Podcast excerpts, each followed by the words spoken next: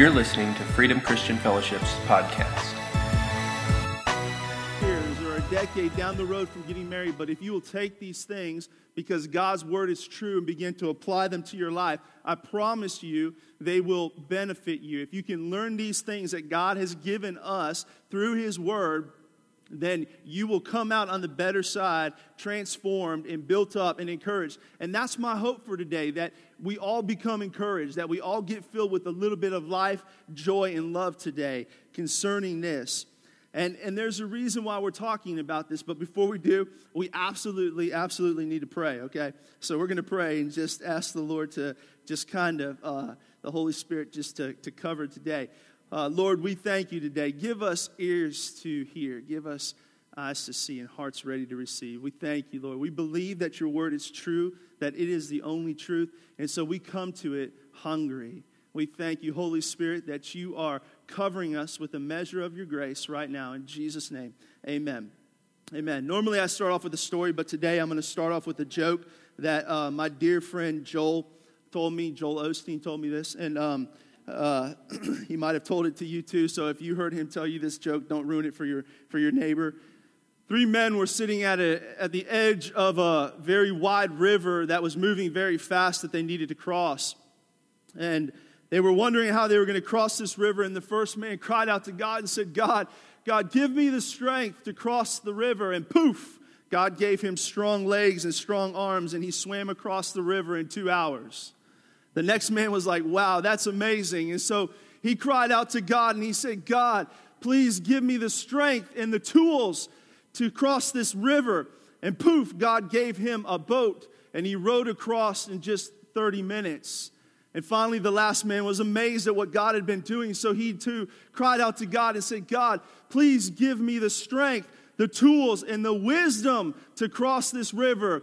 And poof, God turned him into a woman. She looked at the map, walked up the river, and crossed the bridge in five minutes. Uh, Joel's church laughed a little bit more than that. Um, I'll let him know. Today, today we're, we're talking about God's pattern for marriage, and I really want you to put a smile on your face and just relax and, and just receive the word today. I'm going to give you just five simple keys to having a, a strong marriage, to having a preparing your heart for marriage, getting in that place. Go ahead and turn your Bibles to Ephesians chapter 5, uh, verse 21. We're going to read out of that in just a minute. If you don't have a Bible, don't worry about it. Go to your phone or look up on the screen. But why are we talking about this today? Why are we even talking about a pattern for our marriage? Um, we all know that marriage is important. If you're married, I hope you know that marriage is important. But here, here's a couple of things I want you to understand is that we need a pattern in our marriage so that we continue to grow. 20 years ago, last Wednesday, my wife and I got married.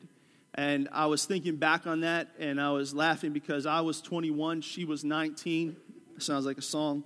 And uh, we were just in love. We met at Bible school, we dated for six months, we were engaged for six months, and we got married. And you know what? It was great. We didn't have a lot of common sense or a lot of common money, but we just loved each other. As a matter of fact, the very first car we owned was a red Isuzu Hombre two seater.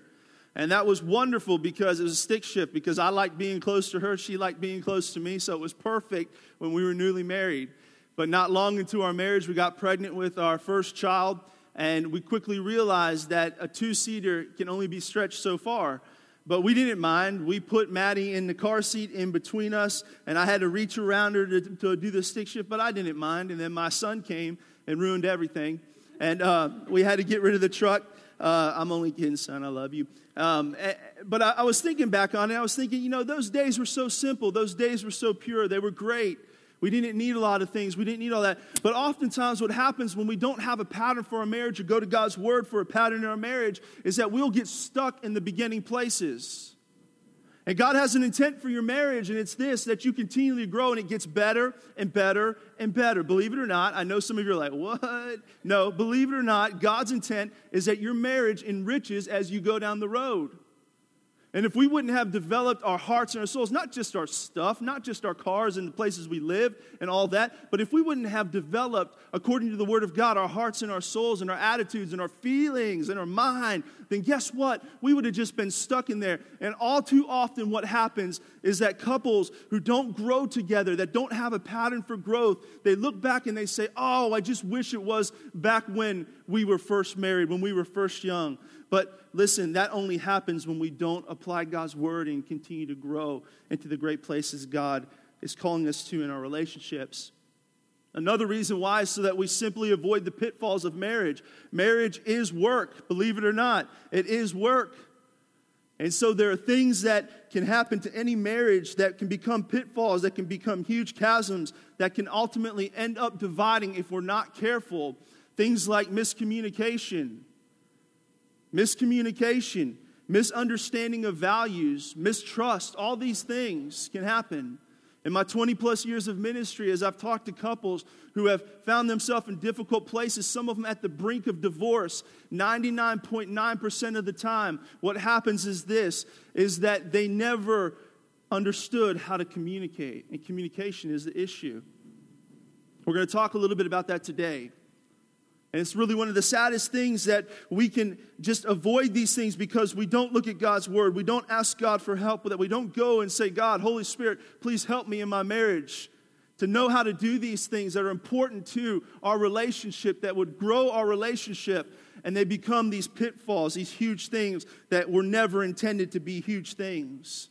There's also another reason that we're talking about it today, and this is a very important reason that we're going to see in just a moment in the book of Ephesians, and it's this is that God has chosen the picture of marriage to best be the tangible display of the love that Jesus has for the church, for you and I on the earth.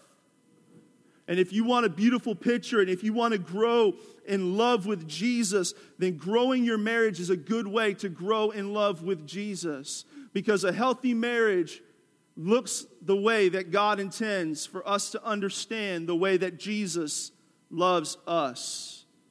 And we're going to see that today.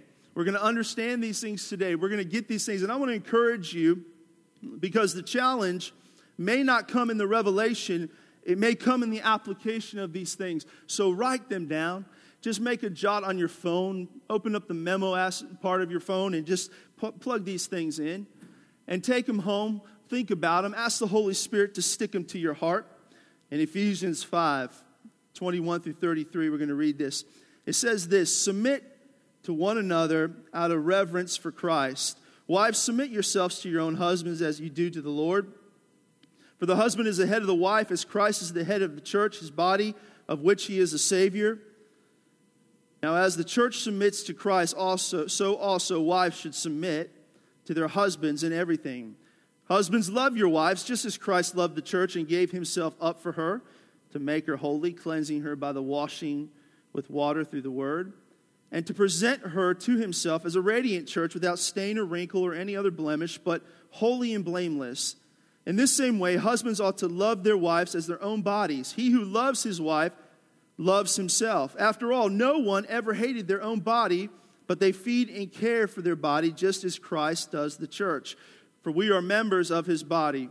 For this reason, a man will leave his father and mother and be united to his wife, and the two will become one flesh.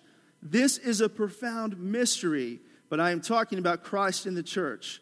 However, each of you also must love his wife as he loves himself, and the wife must respect her husband. Now, I can't tell you another passage in the Bible that has been probably misunderstood more so than this. And I need to explain to you as we get started in these five things what this is and what this isn't. What this is, is a picture within a picture, a picture within a picture. And what God is trying to show us, and the best way to understand it, is by first understanding the love in which Jesus loves the church.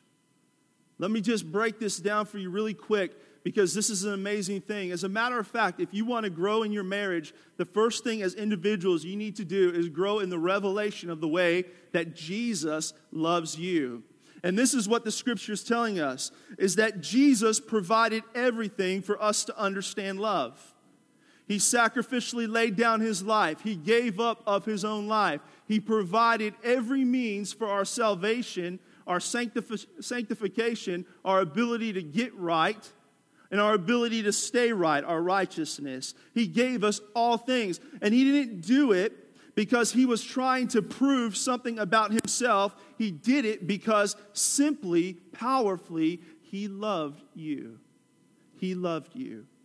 He saw you in a position, he saw me in a position where I was unable to do any of these things, unable to free myself from the weight of my sin, and he sacrificed himself as the atonement, as the one who was able to cover my sin, and freely gave it out to me so that I could know what it truly meant to have life and to be loved. And so, this is the overarching picture here that the scripture is telling us.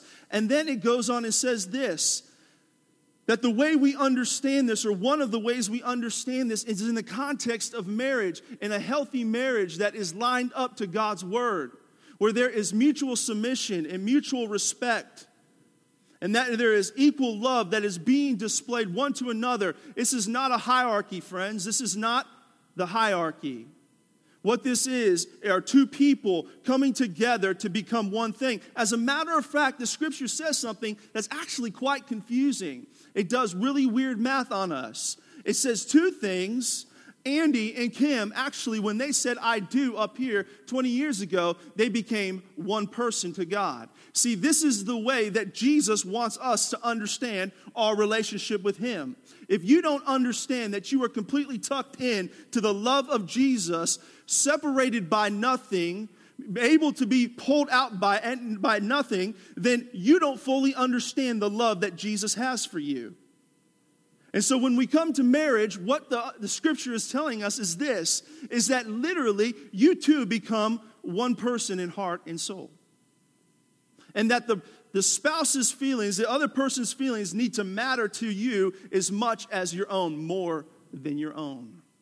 It's this beautiful picture of unity that is only fostered through mutual submission, great love, unselfish love, and crazy respect. And here's what it's not it's not a hierarchy because oftentimes the scripture, and if I could just be honest to you guys, the scripture has been misinterpreted and for a long time, guys, listen, we've stood up and we've stamped ourselves with a badge like I'm the boss applesauce. Just read, you know, 23 through 25 and let you know, baby, that I'm the boss. Submit, submit to me. And I want to tell you something. Listen, at times in, in, a, in a relationship, there is an order and there's a stopping place. But here's what I want to explain to you, man, and, and you need to hear, you need to understand. And the best way to understand this is maybe just dropping back a few books all the way to the beginning of the Bible and understanding that when God created the heavens and the earth, and he put Adam on the scene, and he looked out and he said, Hey, it is good. Adam, you have dominion over all the birds of the air and all the mammals on the earth and the fish of the sea. Go to it. It didn't take God long to, to kind of look back on the scene and say, This isn't good anymore. This is no longer good. And I can only imagine, honestly, that Adam was probably doing some crazy things out there. If it were me, he probably like tried to ride a lion or something, was out there just like goofing off. And God understood that it wasn't good. And what did God do? He knocked Adam out, he laid Adam asleep, and he pulled out a rib and he created Eve, a helpmate. That's why the scripture says this man didn't come for woman, but woman from man. And here's why because God understood men very carefully and listened to me very intently is God understood that you and I needed a helpmate. We needed somebody to balance, somebody to become grace, somebody to become order, somebody to become structure in our lives. And when we understand that God has equipped every one of us with strengths and roles, and we begin to respect those the way that God has created, we begin to know the boundaries in which a healthy marriage can be created. And so we have to understand it and come to that. And the first thing that we have to agree upon is this is that God's word is true. No matter where your marriage is, God's word is true. And that if your heart is to say in your relationship with your spouse that you desire for this to be the best relationship you've ever experienced, then we have to come to God's word and say, God, would you begin to turn my heart to my spouse? Would you begin to help me to love them as I love myself. Five things, really quick. The first thing is this what is the pattern of marriage? First thing is communication. Communication. In James 1:19 it says this. My dear brothers and sisters, take note of this. Everyone should be quick to listen, slow to speak, and slow to become angry. Communication is a, oftentimes a very difficult and uncomfortable thing within context of a marriage relationship, but it's the most important thing. Communication involves several aspects that are more than simply just talking. It involves the ability to be able to learn how to listen well. Learn how to listen well and seeking to understand. Learn how to listen well. How do we listen well? How do we listen well? Well, listening well involves something. It involves engaging the other person when they're speaking. And I'm just going to talk practically to you for a second. Because listening well, when we, when we talk about engaging somebody when they're speaking, it, it means this is that we have eye contact. Sometimes the greatest enemy to our relationships in the way of communication are these things right here. How many of you have been at a restaurant with your spouse and you're talking? This is me oftentimes, and I'm scrolling through my phone, and my wife's looking at me like, "Are you serious? Are you serious right now?" I'm like, "I'm catching, I'm catching every third word that you're telling me right now, baby." I got it. You said kids, all right, school, I got it, okay. And then she'll finally just grab my phone, and she doesn't throw it, but she'd like to throw it out, out the out the window, but she doesn't do that. Why? Because she understands something that's very important is that when we it comes to communication that there's a very important aspect of engaging somebody as they're talking. Listening requires us to engage somebody, to make eye contact with somebody, to look at them, to see what they're saying, not just the words that are coming out of their mouth, to hear their heart, to spend the time to do that also requires us to become non defensive. Maybe in your communication times in your relationship, the communication aspect of your relationship has gotten tense because everybody comes to it defensively. One of the greatest things you can do is ask the Lord to help you to become non defensive in your communication. That means this that you may even have to posture yourself in a different way. You may have to sit down. You may have to stop and find a place that you guys can relax and recline in order to have a conversation that can begin to foster healthy communication. These are all really important things. I understand that these are simple things, but in the world we live in where everything is moving so fast and we've scheduled everything to a T and then we've got other things pulling our attention, in order to have healthy communication in our marriage, we have to put these things in place and there has to be good moments of healthy communication. There has to be a time of the day that you are sharing and having a time to communicate. I understand that our lives are very busy. We all got a lot of things going on. We got places to take the kids. But as spouses, you need to decide what time of day you're going to choose to communicate every day. It may be right before bed, it may be as you wake up, it may be during lunch if it affords if you have that ability whatever time of the day it is, you have to have a time set aside every day in which you are going to have authentic, genuine communication take place. You can't skip a day. You can't pass by it. You can't put it in on the weekend. It needs to happen every day. Why? Very simply, is that your partner, your, your spouse, is the greatest asset that God has ever given you. The greatest source that God has ever given you. And you have to spend time every day listening to needs, listening to heart, listening to the things and objectives and the values that you're heading toward. There needs to be a time of day. If you need to schedule it, schedule it. But make it a commitment that you don't break. Make it a commitment that you don't fudge on, that you don't move. Make it as serious to you as anything in your life. We all have time in our day to do the things that we want to do. When we make time and we begin to value this, I promise you that you will begin to see the fruit in your relationship grow greater and greater. What about the times that we're having to talk about things that are difficult to talk about? What about those times in those uncomfortable situations where we need to share our fears and our failures and maybe some of our hope in our future? In our relationship, there's hot button topics, if I can just be honest and vulnerable to you. Maybe in your relationship, there's some the same. There's things that I don't like talking about, and Kim doesn't like talking about either. But there are things that we must talk about things like money, things like future, things like hurts, those things that come up in a relationship where if they're left undone, the enemy will sneak in and try to put a wedge in your marriage. In those times, you have to be careful and you need, you need to have a plan. Difficult things are hard to talk about, but when you have to talk about difficult things, the first thing that you have to do is that you have to purpose in your heart to listen without becoming defensive, to listen without attacking. When you speak, you are not attacking. Why? Because you're not listening to words, you are listening to feelings that are coming out of your spouse's mouth. And the feelings that are attached to your spouse's heart are as important as the words that are coming out of their mouth. And oftentimes, to get to the core issues within your spouse's heart, you have to go through a lot of words. But if you do not deal with the issues that are within your spouse's heart, you will cause a hurt that is unnecessary. And so, in your marriage, when it comes to communication, you have to set aside times where, even though these conversations are not, are not easy, they may be difficult, you sit down and you have them. But you have to approach them from a non defensive place. You have to acknowledge that the feelings that are coming up are feelings that may have to be dealt with.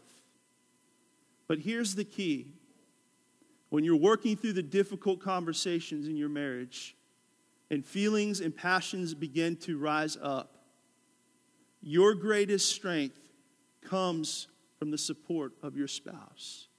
There is one thing absolutely I know for sure that when I am in my greatest times of fear in my life, things that I want to bottle up inside of me, things that I don't want to share with anybody, that are just wrecking havoc on my mind and my heart. The second that I sit down and I say, Kim, this is going to sound crazy, I'm not met with somebody who's going back at me and saying, that's the stupidest thing I've ever heard. She comes back at me with the strength that God knew I needed in my life to hurdle some of the difficult things in my life. And if you create a pattern in your marriage to handle some of the difficult areas non defensively and understanding and listening to feelings and knowing that together you guys possess strengths where somebody else has a weakness, and you guys approach it that way and begin to work on something together, God is going to bring you through those difficult things and bring you to a place of great victory in your marriage. Trust me, believe me. The second thing is this respect. Respect. Jesus said this in Matthew 7, 7 12. He says, So whatever you wish that others would do to you, do also to them, for this is the law of the prophets. This is an amazing, simple truth, but something that is absolutely necessary in a healthy marriage to, for there to be mutual respect. Oftentimes, disrespect happens through improper expectations. Improper expectations. When things aren't talked about, or there is an expectation, an unfair expectation that's placed on a partner, what takes place is this is that disrespect quickly follows after that. And in order for us to begin to respect our spouses, to respect your wife, respect your husband, you have to release expectations that are unrealistic. Release expectations that are unrealistic. You know, unrealistic expectations take place in our heart because of unmet needs that we have, uh, unmet needs that we have within us. And here's the truth about unmet needs within us is that God and God alone is looking to fill those places, not your spouse. And so when we have these things that we're trying to impose on somebody else to meet a need that's aching within our heart, what we need to do first is to go to God and say, Holy Spirit, will you please heal my heart? Why? Because when we put an unfair expectation on somebody else, we are creating ground to breed disrespect. God doesn't want that. He desires us to have healthy respect with one another. Respect involves building trust. Building trust. We have to have trust in a relationship for a relationship to be healthy, and trust starts small and it starts simple. Simply said, just say, do what you say all the time. When you say something, do it. When you give a promise, fulfill it. When you make a commitment, go through with it. Build steps of trust. Build steps of trust. When we choose in our marriages to build steps of trust, what takes place is this is that respect follows up. When we become people that make a commitment and give a word and we follow through, then trust follows and respect follows that. Understand that each of you have strengths and weaknesses. There are things that I'm very good at and things that Kim is very good at. We have a running joke in our in our house because with five kids, um, nothing's where it should be at all ever. And so the kids will come to me and be like, "Hey, Dad, do you know where whatever is?" And my go-to response is, go ask your mom, right? Why? Because literally it can be right in front of me, like the old saying, if it was a snake, it would bite you type of thing. That is so true for me. And, and I, wouldn't, I wouldn't see it. I wouldn't see it. I don't know what happened. I don't know why that disease is on me, but it is. And so I have that. And I understand something very simply, but even more powerfully than being able to find things, is that there are strengths that Kim possesses that I don't. And that's okay. Because remember, the math that God used when He put us in covenant is that He took two things and He made them one. Because He understood that the things that I was called to, it wasn't just me, it was us. And he understands that if you're in a marriage covenant, that God isn't pulling you two separate directions. He's pointing you one powerful direction. And what you need, men, is not just met in you. Wives is not just met in you, but it is absolutely met together. And the greatest way that we can respect our spouse is when we honor those strengths that they possess. Another way, simple way to, to have respect in your relationship is to find out what makes the other person happy and then do it. One of the greatest things that I can do in the morning, and I don't do it often enough, is to make a cup of coffee for my wife but she likes it really a, a weird way. It's almost not coffee, it's mainly creamer and sugar. But she likes it like that. I drink my coffee primarily black. But when I bring her a cup of coffee that is the way she likes it, it shows so much amazing respect to her. The simplest things. They're not very big things, but the simple things that just make somebody happy show a great amount of respect. Number three, forgiveness. Forgiveness. James 1 20 and 21 says this Because human anger does not produce the righteousness that God desires, therefore get rid of all moral filth and the evil that is so prevalent, and humbly accept the word planted in you, which can save you. I'm going to read one more to you in Ephesians 4 26 through 27. This is a powerful scripture. It says this In anger, do not sin. Do not let the sun go down while you are still angry, and do not give the devil a foothold. One of the, the worst things that we can do in a relationship is go to bed mad. Why? Because when we go to bed mad, that we're sulking on that, we're meditating on that anger. It's just festering. It's getting bigger and bigger, more irrational and irrational in our thinking. And then it begins, when it finally comes out, it explodes into something, something huge. Here's just a simple reality within marriage is that mistakes will happen, fights will happen, but you need to learn how to fight fair. You have to learn how to fight fair. I don't know one couple in the universe that doesn't fight and have some disagreement at some time, but the way we do it makes all the difference in the world. There's a mean way, and believe it or not, there's actually a nice way. What are you talking about, Pastor? Let me, let me just explain to this, explain this to you. So here's the thing whenever we fight, is that don't use words that are to tear down. Don't use mean words. Listen, even when you're angry and you have to vent and you have to let something out, when you choose to use language that deteriorates somebody's identity or their value, it does exceedingly great damage in their life. And isn't there that tendency when we do that and we get to that place to want to just go for the throat? To just go and just want to rip their eyes out. Don't do that. Don't do that. Don't do that. When you fight, fight with a resolution in mind. I've said this many times before, but this is something that we stick to in our relationship, and it's this we can fight but the first person who apologizes is right. That's really kind of a Jedi mind trick right there. Because we'll go at it sometimes, but then the first person that goes, Hey, I'm sorry, sweetie. I, I you know, I was wrong. you're, you're right. Listen, that's just a way to get us back into right relationship with one another. That's a way to end the fight. See, there has to be a conclusion to a fight. There has to be a conclusion to it, and the conclusion is forgiveness. There will be times that you make mistakes, times that you do things and say things that you shouldn't, and the best way to get back into the place of peace is by humbling yourself and asking for forgiveness. I'm sorry I said that. I shouldn't have said that to you. Please forgive me.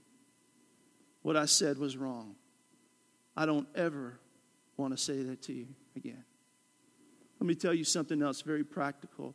And I know a lot of what I'm saying today is very practical stuff, but all too often we put the impractical into our relationships and we fail to see the common sense that could save a marriage.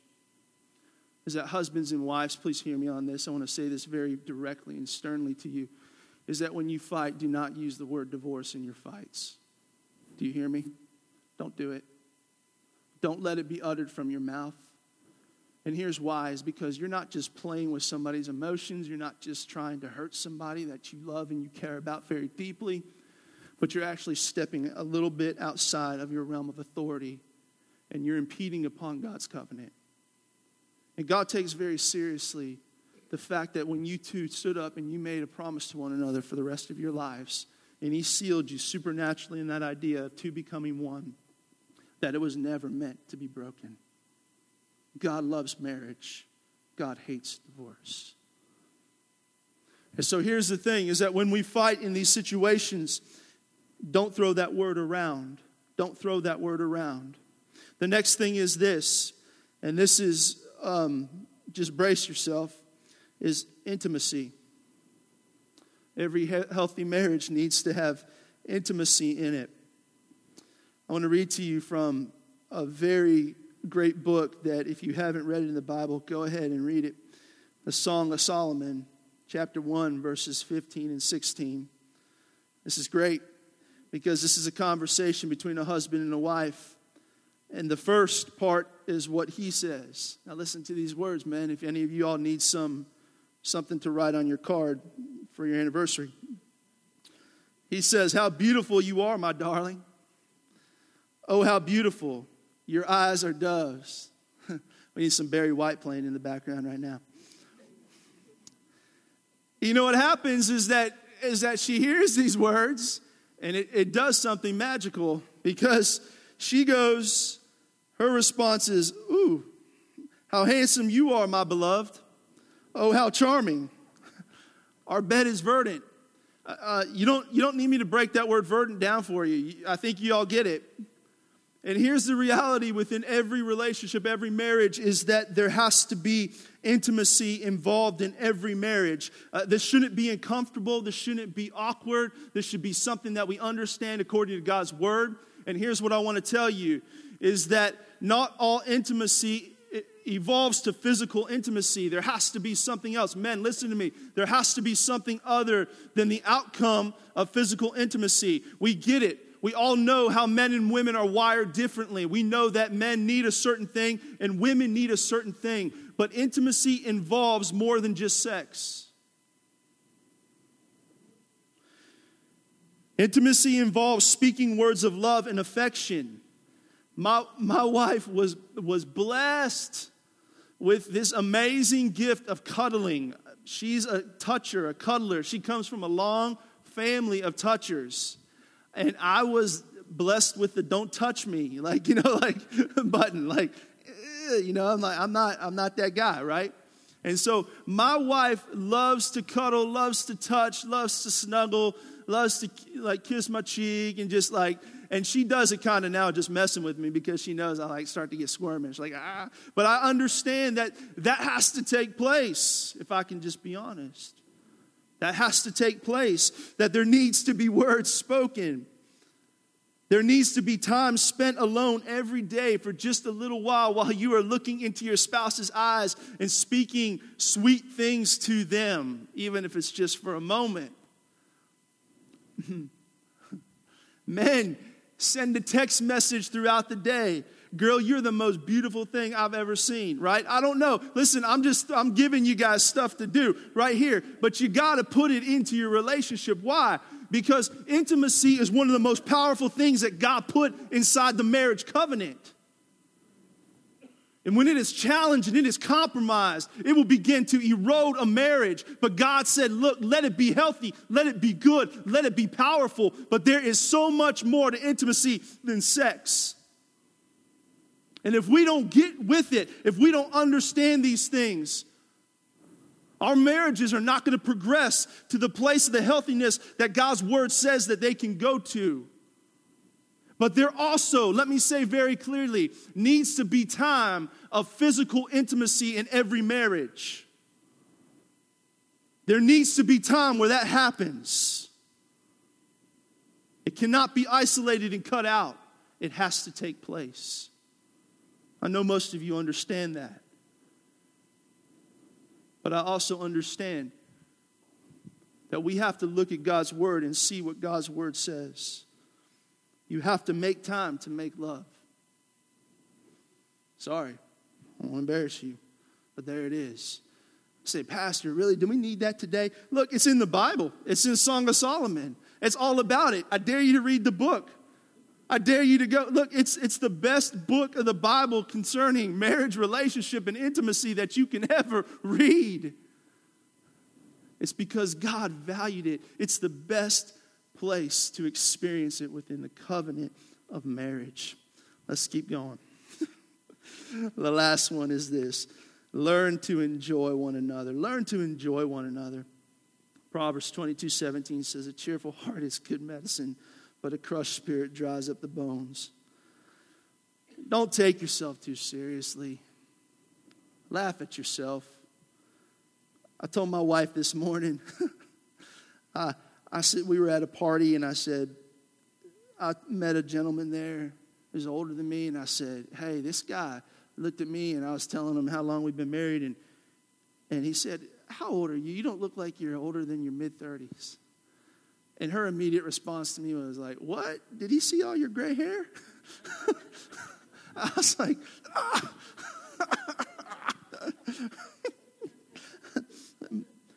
but I laughed. That's all right. You don't take yourself too seriously. Find something that you like to do together. Enjoy one another. Find something that you like to do together and do it. And most importantly, when it comes to enjoying one another, pray together and pray for each other. Pray together and pray for each other.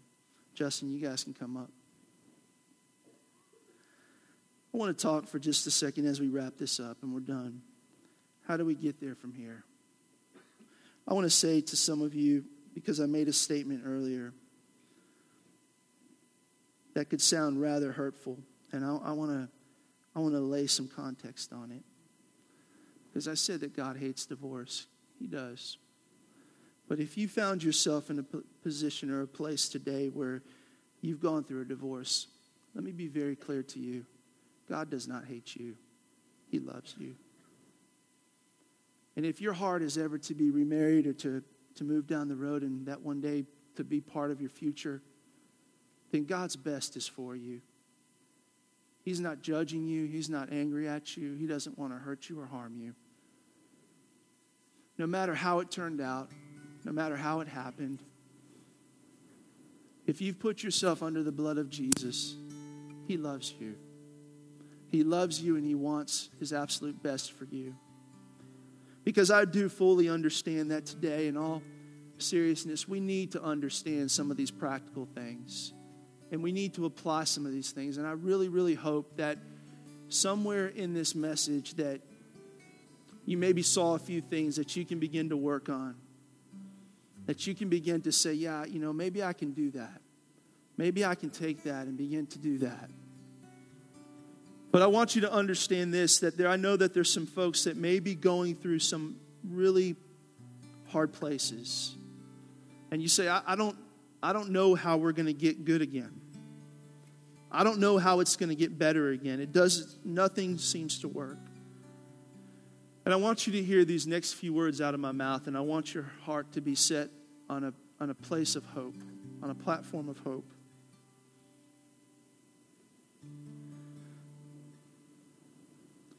The first thing that we have to do is this is start small.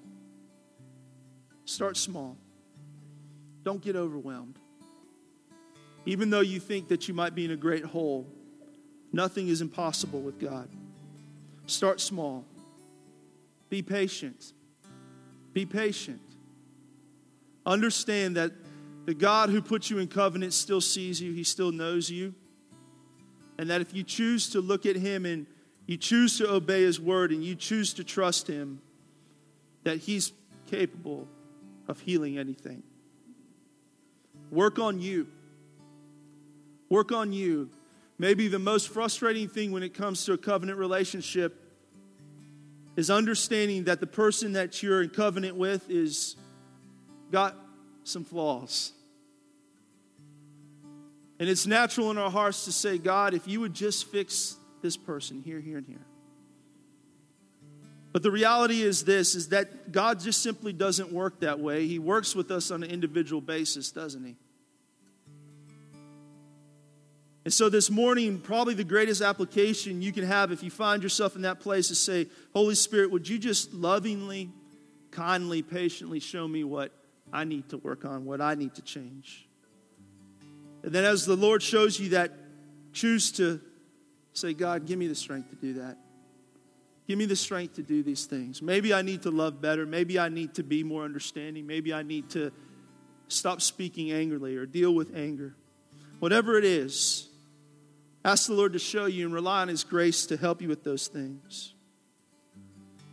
The next thing that we all must do is this no matter where your marriage falls, is that you have to speak life into your marriage. You have to speak life into your marriage. You've got to stop. If you are entertaining the other side of the fence whatsoever, stop it. Stop it right now. Stop. If you're entertaining just in your thinking, maybe the words have never slipped out of your mouth, stop. And begin to speak life according to the Word of God into your marriage, and then speak peacefully to your spouse. I challenge every person here who's in a marriage covenant this next week, all week long, to speak words of peace, words of life to their spouse. Even when you're challenged, even when you're frustrated, even when you feel like your back's up against the wall, speak words of peace and see what it does in your relationship. And then finally, stay committed to God. Stay committed to God's word. This is where we start started with and this is what we'll end with is that God's word works. God's word works. And if we'll say, God, I trust your word as a final authority on my relationship and on my marriage, and I believe, trusting you, that your word is able to do all things. That's a bold statement. It takes a lot of faith. But when we choose to do that, what we're doing is we're putting ourselves in a position where we're releasing the control of things that we can't change and looking to something that's greater than us, that has the ability to change all things. And God's word will not fail, His word is true. Some of you may have been holding on for years. Hold on, anchor yourself to the word. God's word will not fail. Amen. Will you stand to your feet?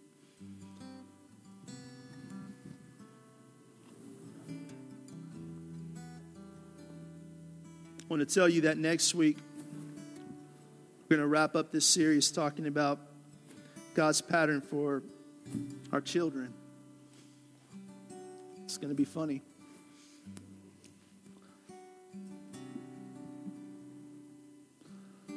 God's word works.